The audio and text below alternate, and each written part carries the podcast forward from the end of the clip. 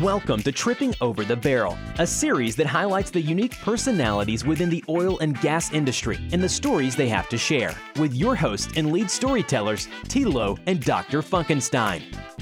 Alexander Flornington. They call him Alexander Flornington. Sort of.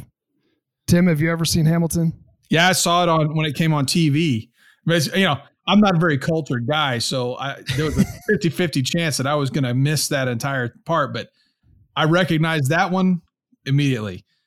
I got a good story about that. So, this is, I don't know, about three years ago, was at a wedding in Chicago. And the wedding, wedding weekend in Chicago, the wedding was at like five or six o'clock at night.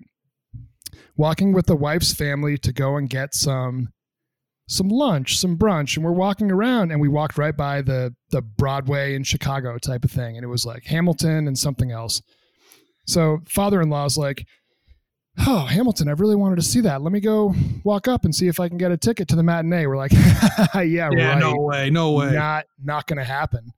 So we walked up to the the ticket office and we're like, so like what are the chances? Like there's no chance of us getting a ticket to the matinee. And he's like, Well, you're gonna need to get in line.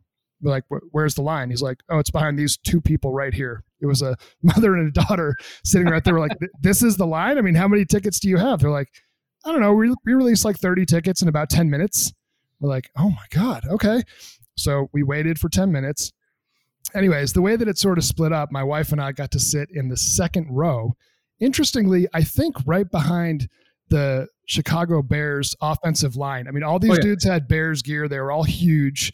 We're like, I think this is the Bears O line. They had front row, we had second row, and that was a mind boggling. So you're you're really close, but you still can't see anything yeah, behind the big guys. right, right.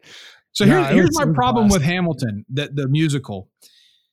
They bury so much dialogue in the songs itself because I'm actually enjoying the music and bopping along and not paying attention to the dialogue. You actually miss a story if you're not listening to the songs, you know? It's incredible. It's also just kind of mind blowing to be like, oh, okay, I got it. George Washington is black. I see. Okay. Yeah. Oh, well. Yeah, that was interesting to see. Yeah, we really don't care as long as you can sing and act real good. It doesn't matter what you're, we're just going to put you in the part. So my man Alex Flournoy has come to join us today. How you doing, Alex? Doing well, Jeremy. How you doing? Man, it's Friday afternoon. We normally record these on Friday afternoon, so couldn't be better. Have you seen Hamilton? I've seen bits and pieces on Disney, never never live like you guys have seen it. Ah, It, it's really, it really is a good show. So, Alex, uh, you know, I don't, I mean, we just met and I know you've known Jeremy for quite a while. So, what's your background? How did you get into the industry? Well, I grew up in uh, Shreveport, Louisiana. Uh, my dad was a petroleum engineer and uh, ran an oil and gas exploration company. And uh, I went to LSU, studied petroleum engineering. Thought I was going to be a production engineer, operations engineer for an operator. And about a month before I graduated, played golf uh, in an SPE golf tournament. Uh, met a guy named Frank Wimbish, who was the VP of sales for Compressco. Uh, about 12th or 13th hole, a couple beers deep, he says, uh, You might be an engineer, but you're a salesman, and I'm going to hire you. And uh, here I am 10 and a half years later, and I'm uh, still still in sales and never uh, went back to the uh, operator side. That was uh, really how I got there. nice. Wow. So, another deal closed on a golf course. There's got to be hundreds of those. So, when I was in school, and I'm I went to petroleum engineering as well, there was a feeling in the engineering department ah, you don't want to go into sales you don't want to go to work for a service company you want to go work for an oil company so when you decided to go in that direction was that you know well received by your peers or did you want to do that or you know did, was there any resistance or was it yeah i'm, I'm going to go at it full bore No, I mean you're exactly right. I mean the motto that was kind of kind of preached down from the from our colleagues as well as the professors and everybody else was if you if you got a 4.0, you go to work for a major. If you got a 3.5, you go to work for a Devon or an EOG. You got you know less than that, you try to find work with a mom and poppy and Pete. Can't figure that out. You go work for a service company, and I don't even know if sales was even an option that anybody considered with an engineering Right. and um, you know, I think my skill set certainly is uh, much more personal than technical. I really studied petroleum engineering because my dad ran an oil and gas company and I wanted to get into the business. But uh, the satisfaction that I've got from the service side has been so much greater. And I've had I've had several customers, you know, ask me, you know, do you you know do you feel like you're sitting on the wrong side of the desk? Should you should you take a step mm. and come join an operating company? You can provide a lot of value. And my answer is always, you know, I love my job. Every company I've ever worked for, I love my boss. I love the flexibility it provides and solving problems for multiple people. And and uh, I, I, I, haven't looked back. I, I, I, love the service side of the business. I love the sales and operations and solving problems for customers. And it's really just been a, a natural fit that I think uh, God blessed me with meeting Frank Wimbish that day to convince me to go into sales. And I've yeah. really enjoyed it. That's great. You know, I, I want to talk a little bit about your your pops because I remember when you and I first started to I think we met 2017. We live in the same town here, Lafayette, not Louisiana, but Colorado. And I was really impressed by all of the knowledge you had. And it made sense to me that you grew up in the industry. So tell me a little bit about what your dad's oil company focused on. Uh, was it primarily Louisiana onshore assets? Was it offshore? Was it stuff in Texas? Like, what was his focus? And did you feel like you picked up a little bit just just sort of sitting around and, and looking and seeing what your dad did at the time? Yeah, you know, he uh, he got a, got an LSU petroleum engineering, uh, eighty three, and uh, went to work. I think that was the year when he said that uh, the motto was "Stay alive till 85," and the old what do you call a petroleum engineer, a waiter. And uh, yeah, you know, he he uh, had some struggles getting started, but he found a really nice man named Robert Smitherman, uh, who was running a, a, uh, local oil and gas company out of Shreveport. Was spent the first 10, 15 years of his career mostly as a company man on a drilling rig, also doing production and completions, but that was uh, when he was putting 300,000 miles on a Jeep, a Jeep Cherokee about every five years and, and not home. Nice. And then in 1997, he met a fellow named Bill O'Brien, and Bill was looking to start an exploration company and asked around for some advice on a well-rounded engineer to help him because he was an economics guy and a money guy. And uh, he connected him with my dad. And so in 1997, they started O'Brien Energy Company out of Shreveport, Louisiana. They were mostly focused in uh, kind of southeast Texas, uh, Livingston and Limestone Parish, uh, drilling vertical gas wells. And uh, they borrowed a little bit of money, kind of got started, and uh, ended up borrowing a whole lot more money and, and drilled about 240 or 250 wells uh, from 97 to 2008, of which my dad went, to, you know, became the president of the company and the COO. Still had Bill as his CEO. So, you know, the early days, I was spending time on the rig with my dad, and he ran a consulting company and mostly was a consultant until he became a full time in house employee. And his first job was being the president and COO of, uh, of O'Brien Energy uh, for a full E&P business. And through that, that process, starting in 97, you know, I, I, I started taking a more of a closer approach to wanting to study petroleum engineering in, in the business and was very interested he started letting me sit in on some meetings, go on some, you know, big deer hunts and meet the guys and see, see what the industry was like.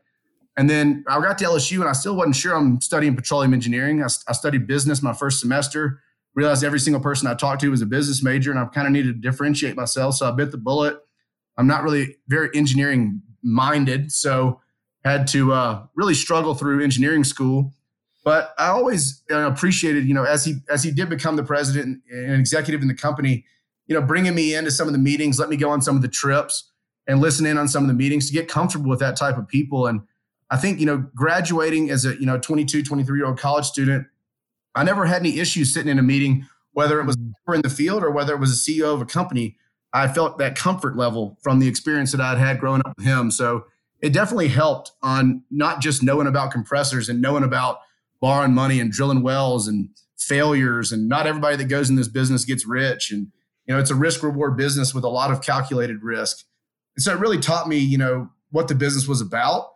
And it really made me comfortable to uh, to kind of have a meeting with with any any level of uh, of customer. That is, it's a really cool experience to be able to have that that background at such an early age. You know, so Jeremy, when I was when we were doing our pre-call, I was asking you about you know Alex's accent, yeah. And, you know, he said it really wasn't that bad, but man, Louisiana is coming out of him all over the place. Yeah. The only thing he didn't say is this old boy at the deer camp or something like that. But man, I can really hear it coming out of you.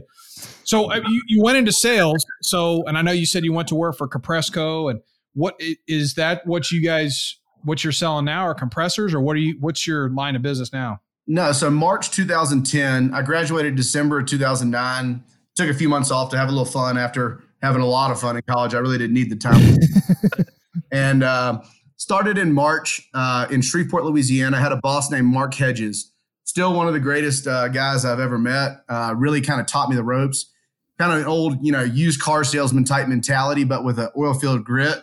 And uh, month or two into it, he uh, let me move over to Tyler, Texas. so I was only about an hour and a half from home, and I was the sales rep for Compressco doing wellhead compression, all little sub 50 horsepower uh, wellhead compressors. And I was in Tyler there working for Mark, learning the ropes, and uh, met our VP of International Operations, a fellow named Kevin Book. Again, still one of my best friends. Went to uh, Scotland last year with him on a golf trip. My dad and I ah. still keep really good touch with him. But he was a Canadian who had uh, moved to Oklahoma to be the VP of Compressco. And I met him and he said, Hey, you know, what do you think about moving to Calgary and kind of helping run our, our sales and operations out of our Canadian division? Well, being from Louisiana, uh, about the farthest north I'd been is Colorado. And I said, Well, you know, I'm engaged. So let me check with the wife on this or the soon to be wife. And he flew us both up to Calgary uh, in the wintertime. We got there, you know, negative temperatures and we uh, first meal we had was at Earl's uh, Tin Palace, kind of the original flagship Earl's. Oh yeah, man. There you go. And there, uh, Tim and I spent, three or, spent three or four real solid days in Calgary and decided, yeah, you know, we'll do it, but but not until after we get married. So I I, I flew back and forth between Fort Worth and, and Calgary every other week for about six months. Uh, had the wedding, went on our honeymoon. Day after the honeymoon, loaded the house up and uh, north and uh, nice and uh, spent three years full time in Calgary, six months, kind of back and forth leading up to it. And maybe three or four months after I uh, finished my three year work permit, I had to go back again. But uh, worked for Kim from 2011 to 2014 during the good old days of Calgary with the $100 plus oil. It was a lovely place to live. And that was still with Presco. And then, uh, you know, I finished up there and said, you know, I'd really like to live in Austin, Texas or, or Denver, Colorado. And uh, they made me an offer for both. Uh, decided on Denver came on down to Denver, uh, September of 2014. And right about that time, oil decided to, um, to yeah. um, 40 or 30 or whatever it was. And, and then uh, right about that same time, Compressco decided they were going to purchase CSI, Compressor Systems, which was twice as big, but they were private. Compressco was public. So they raised the money, they bought them. And then uh, CSI kind of did a reverse takeover and uh, wasn't quite as fun. So I decided to resign from there and I went over to work for JW Power Company, uh, doing more compression sales. But instead of doing small compression, uh, we were doing much larger compression for gas lift and midstream gathering. And had a boss there named Bob Belkowski. Again, one of the guys I've learned a lot from. He's still a Denver guy, um, and still keeping very good touch with him. It's been two and a half years uh, with JW. Absolutely loved it, and uh, was expecting a promotion that uh, didn't happen. They they decided they needed somebody that sales were so good, they needed more focus on operations, less focus on sales. And I wanted the sales manager role, and they weren't ready to give it to me. So I told them if I couldn't have it, I was going to start interviewing, which I did. Luckily, I met a couple of folks at a couple of different companies, got a couple of job offers, and decided that baseline was the route I was going to go. And I didn't know a thing about electricity or generators, but uh, they told me I could figure it out. So I uh, took the job September of 2018 just a little over two years ago. And after eight years in the compression business, got into the power gen business where I am now at Baseline Energy. So I, have got a wow, man. I, I, I like your story. I think you delivered it really well. First of all, you mentioned Bill O'Brien, so that that must have been before he started, you know, ruining the Texans. Dan Pickering, if you're listening, you're a big fan of Bill O'Brien, I'm sure. But uh, um, so I remember you actually taking that job, Alex, because at that time you and I were spending some time together, you know, becoming friends. I'm I'm buddies with your, I guess your your cousin's husband, right, Dave? Yep, that would is, be correct. Uh, is somebody I met at the gym, and and you and I started realizing, wait a second, we're going to all the same events. The oil and gas industry in Denver is not huge, so I'm curious with the political climate and all of the things happening here in Colorado what has it been like for you to see rig count drop significantly? Is there still a need for your services here? Are you guys actively still doing business, or, or what is the climate like for a services company in Colorado uh, in this kind of crazy last couple years? You know, I've been, you know, real fortunate. You know, I have a technical background, but I kind of pride myself on my relationships. And uh, most of the same people who rent compressors rent generators. Mm. Had a very strong connection to most of the operators in the DJ Basin uh, from the compression world that were pretty transferable to the operator world. It's pretty tough to get people, especially you know big companies, you know Noble or others like that, to to jump over on your side whenever uh, you got one mechanic, you've just opened a shop, you got three units running with you know small operator. Cub Creek was our first customer. Thank you, Cub Creek. Uh, they were also a compression customer of mine. Nice. Uh, you know, as I built some reputation um, over the course of the end of 2018 and throughout 2019, uh, 2020 started out excellent, and we were on a trajectory uh, for some pretty significant growth. And you know, come you know right about St. Patrick's Day when things really hit the fan, uh, we started getting pretty worried.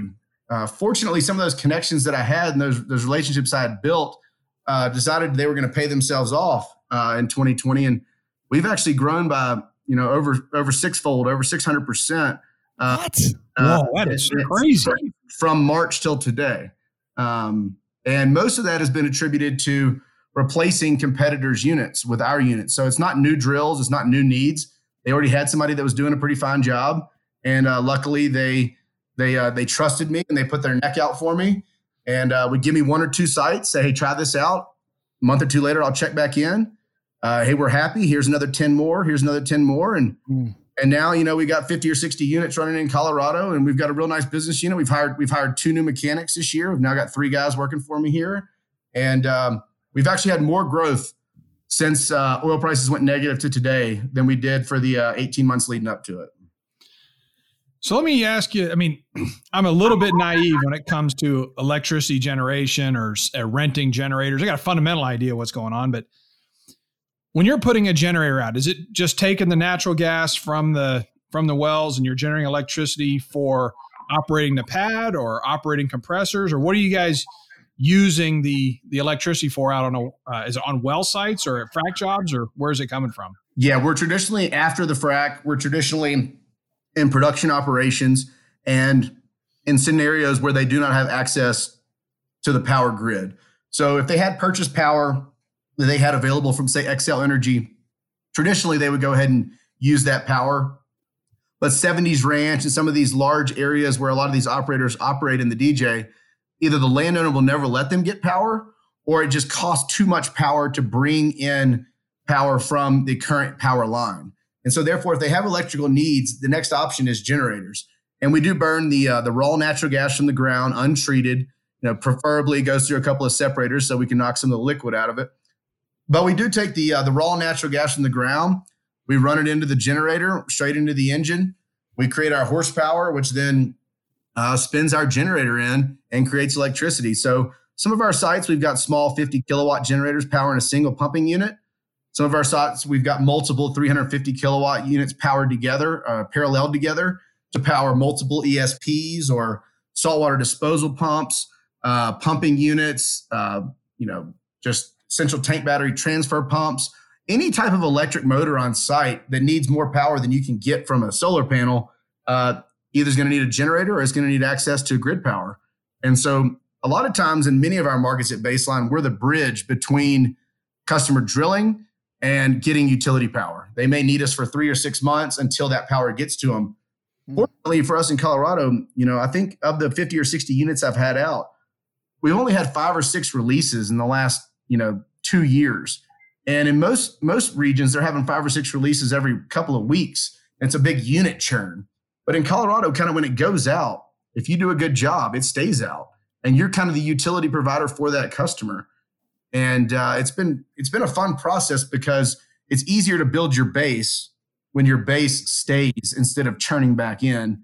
And in Colorado is very unique in the sense that most generators they may be out for the next 5 10 15 20 years life of the project. It allows you to really kind of continuously build your build your business up. Hmm. man lo- lots of good stuff. I have a bunch of questions for you. I want to go back to calgary though So what was that like growing up in Shreveport, Louisiana, just just just stinking, all sweaty and humid, and living in Texas and never going north of Colorado, and then all of a sudden you and your your beautiful bride, also from Louisiana, right? You That's guys correct. have to. You guys, you guys are going to Calgary, and you got to bundle up. You got to get winter coats. You Minus get 40. clothes. Minus 40. That's what I hear about. What was that like the first time? You know, we had we had about a 12 day stretch where it never got above negative 40 or below it, I guess.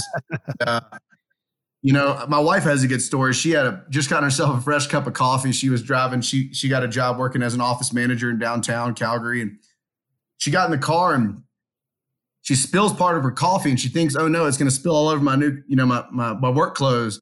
the coffee froze to the steering wheel before it and uh, we knew that we were in a new part of the world and we knew that we had some interesting challenges the first stop we made you know uh, uh, may, may frustrate some of the oil and gas folks out there was uh, straight to the patagonia store on uh, Steve, Yep. or 16th or six, six, Stephen Avenue is kind of like our 16th Street Mall.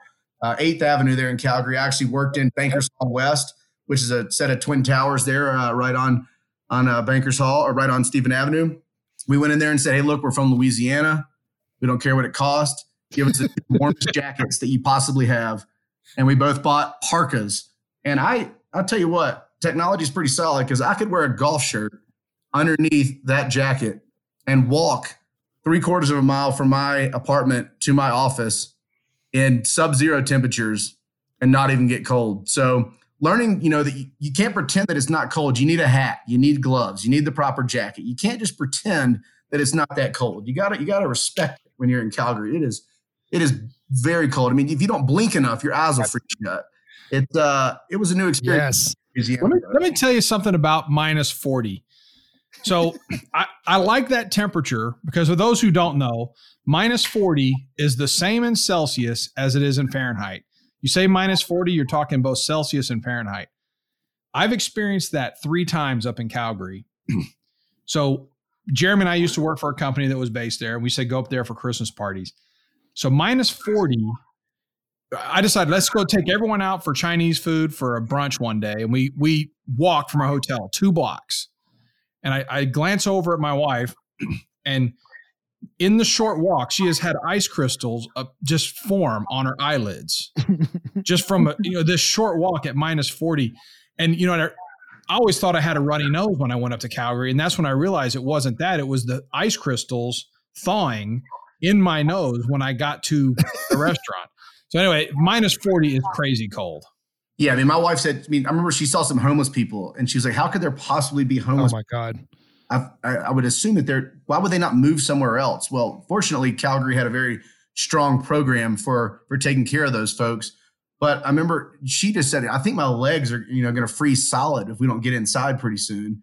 And it's a whole new experience for anybody that hasn't experienced it, especially when you look outside and the sun's out and there's not a cloud in the sky, Right. beautiful and blue, and you think it looks like a great spring day, and it's negative thirty or negative forty. It's very very deceiving. And uh, we were fortunate that we were able to park our car underground in a parking garage that was heated, and then uh, drive and park in another parking garage and uh, that was heated. And and the plus fifteen system in Calgary is really brilliant. I mean, I could go have ten meetings in one day, go Yeah. to the, have ten meetings, go to the office, and never step foot outside. They were all connected uh, on the in between the first and second floor of every building as a giant interconnect. And those who've been to Calgary know about the plus fifteen. It's also a great place to do sales. As you walk around, almost everybody in that town's in oil and gas.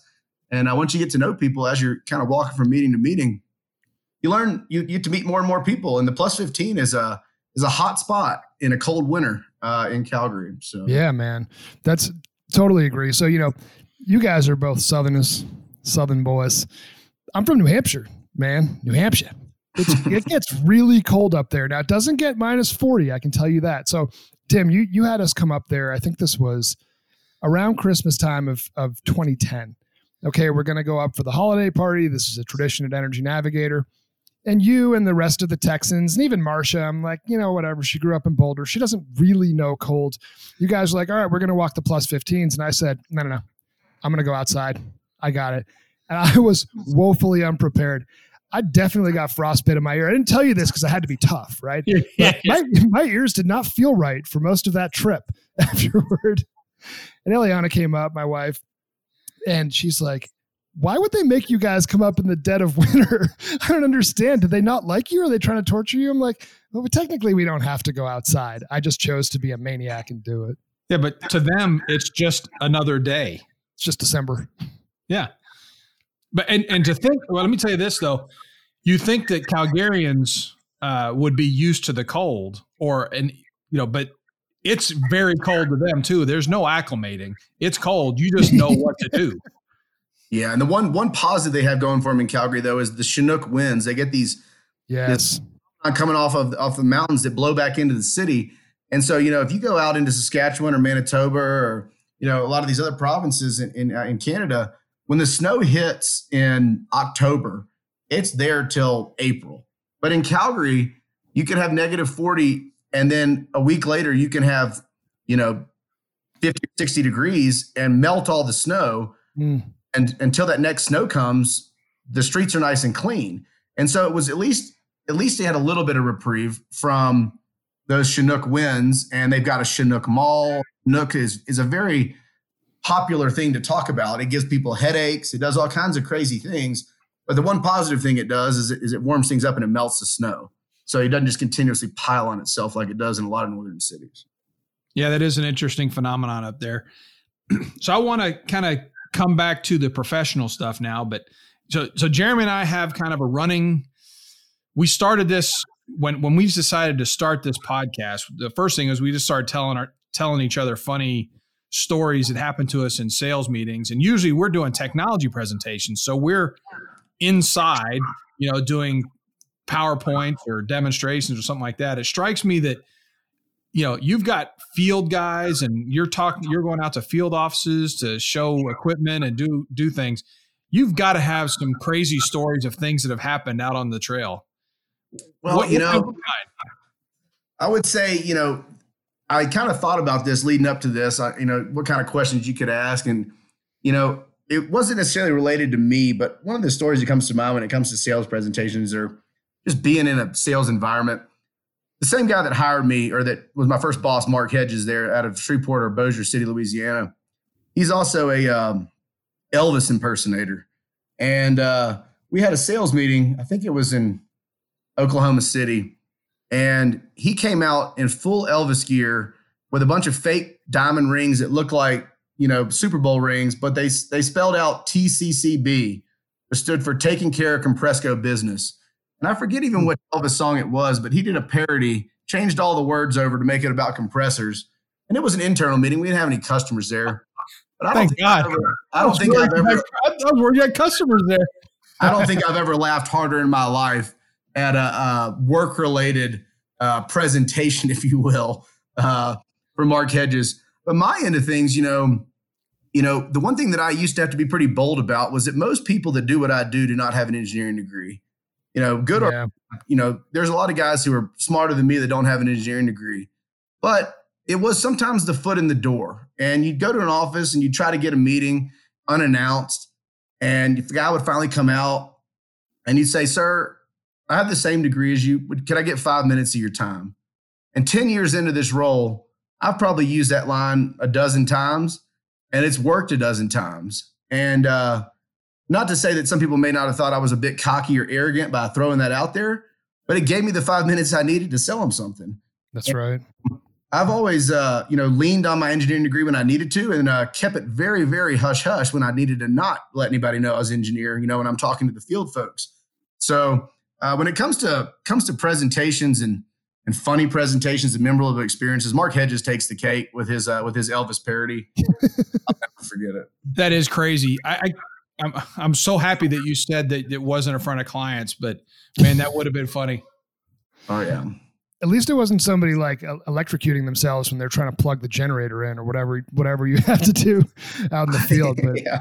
I, I was just imagining, hey, we have the best generator. Let's hook up the gas line, and the thing doesn't work, or something, or you know, the compressor doesn't compress, or something. Well, so Alex, certainly, uh, let's not let's not uh, fool ourselves. We've had startups that uh, didn't go uh, as planned uh, on on right. both the compressors and the generators. Fortunately, nobody's ever been hurt, and uh, we've been able to rectify those situations pretty quickly. But I wouldn't really classify them as comical. So. Yeah, Alex, I want to. I got a couple more questions, but one thing I want to talk about. You know, you and I live like half a mile apart from each other, and we're on the very east side of Boulder County. Boulder County, for those who don't know, is very, very liberal. But if you go about three miles east of here, you're in Weld County, the most conservative place on earth, where they're drill baby drill. So around the time that Proposition 112, which was very contentious out in Colorado, which effectively would have banned fracking entirely in the state.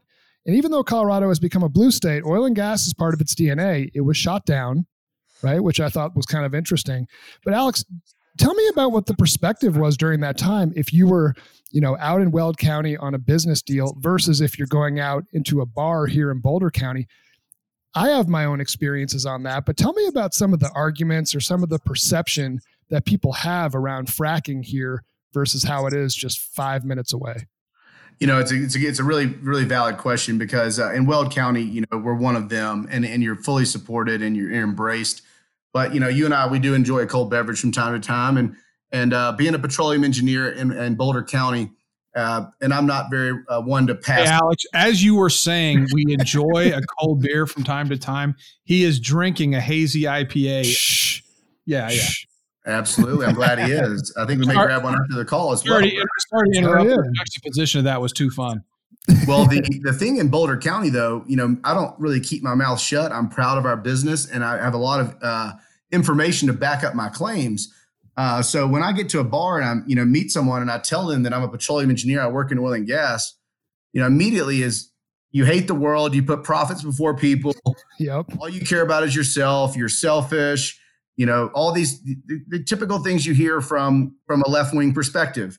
And um, you know to my surprise pleasant surprise the majority of those people that aren't just fully head in the sand and hate you that are willing to listen to another perspective you know i've got enough knowledge and I, am pretty good at delivering a message that I, i've sat down on countless occasions with all walks of life and explained the importance of what we do how well we do it in colorado and how poorly some other states in the union and how poorly other countries in the world do it.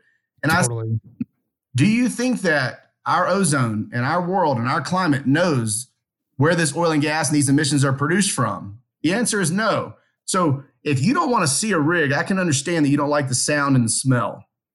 But if you really care about the world, you'd want every oil and gas molecule to be produced in Colorado, where we have the tightest rules in the country. And I go, on.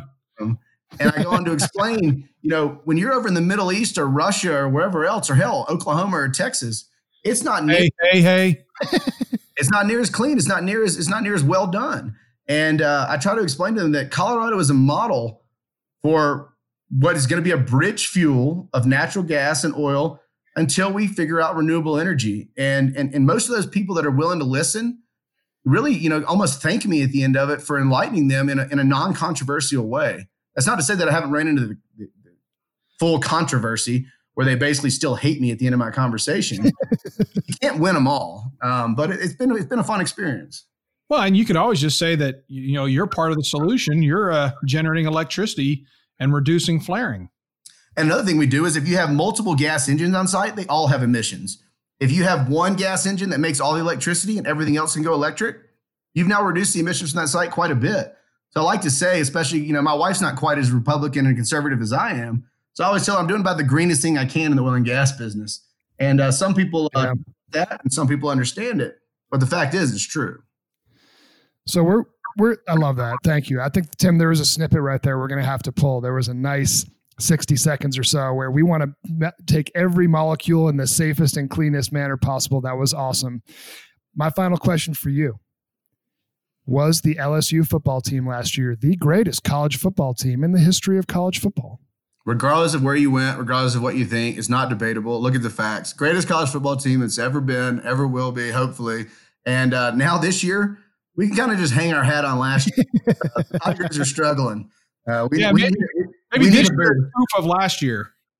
Yeah, well, when 15 guys go to the NFL and you have the you know number one running back and uh, rookie and the number one quarterback rookie and and 13 more supporting cast, as well as a lot of guys on the team that elected not to play this year because they know they're still going to be top draft picks next year. Uh, I'm proud to be an LSU Tiger. I think last year was about as good as it gets when it comes to uh, college football. Well, to, to quote a very smart man, go Tigers.